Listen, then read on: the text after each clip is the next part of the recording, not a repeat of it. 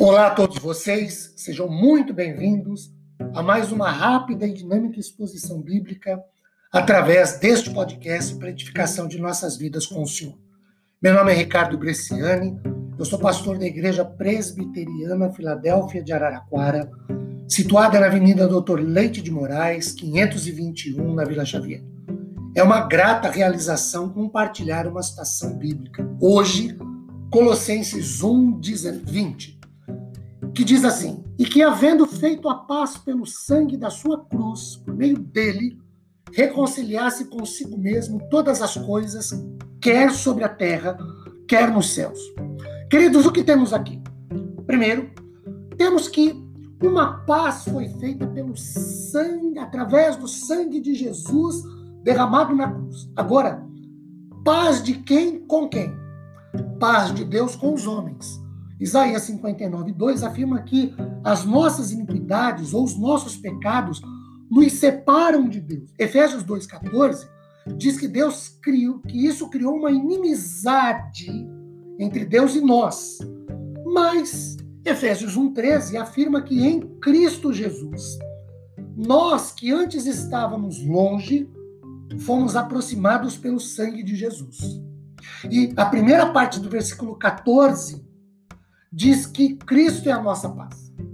Segundo, nós temos em Colossenses 1:20 que a renovada paz de Deus conosco foi feita com base no sangue. Mesmo porque Hebreus 9:22 afirma que sem derramamento de sangue, o sangue é o de Jesus na cruz, não há remissão ou pagamento pelo pecado. Então, a nossa paz com Deus custou o derramar do sangue de Jesus na cruz, ou custou o sacrifício de Jesus na cruz do Calvário. Terceiro, nós temos que a reconciliação ou a retomada da relação com Deus só aconteceu por causa do sacrifício de Jesus. Por isso, o texto diz: pelo sangue da sua cruz. Por meio dele, reconciliar-se.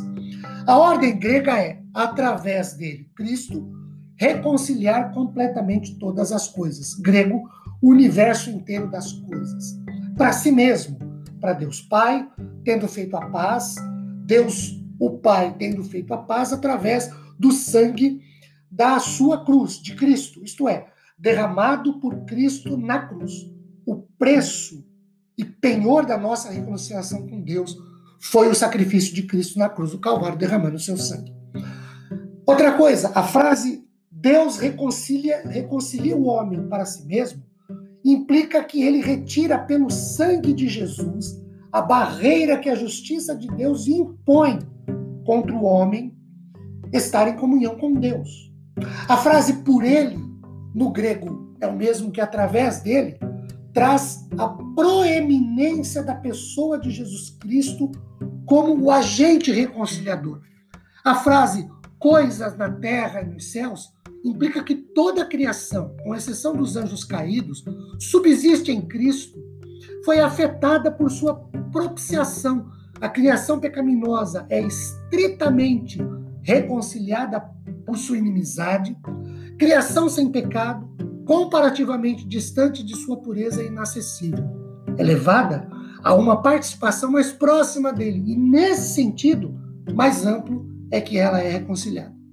O pecado introduziu discórdia, não apenas na terra, mas também no céu, pela queda de demônios.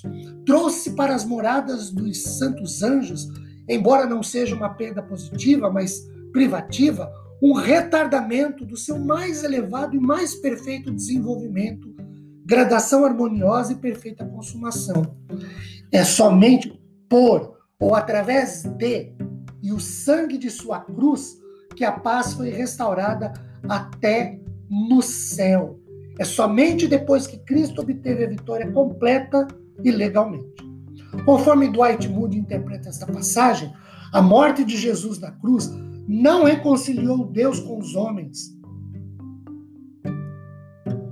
Não quer dizer que todas as pessoas serão salvas.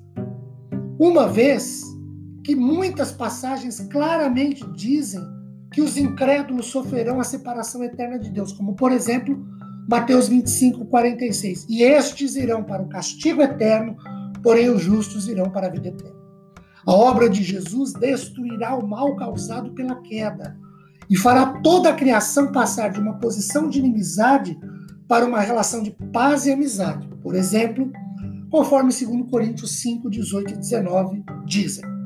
Ora, tudo isto provém de Deus, que nos reconciliou consigo mesmo por meio de Cristo e nos deu o mistério da reconciliação.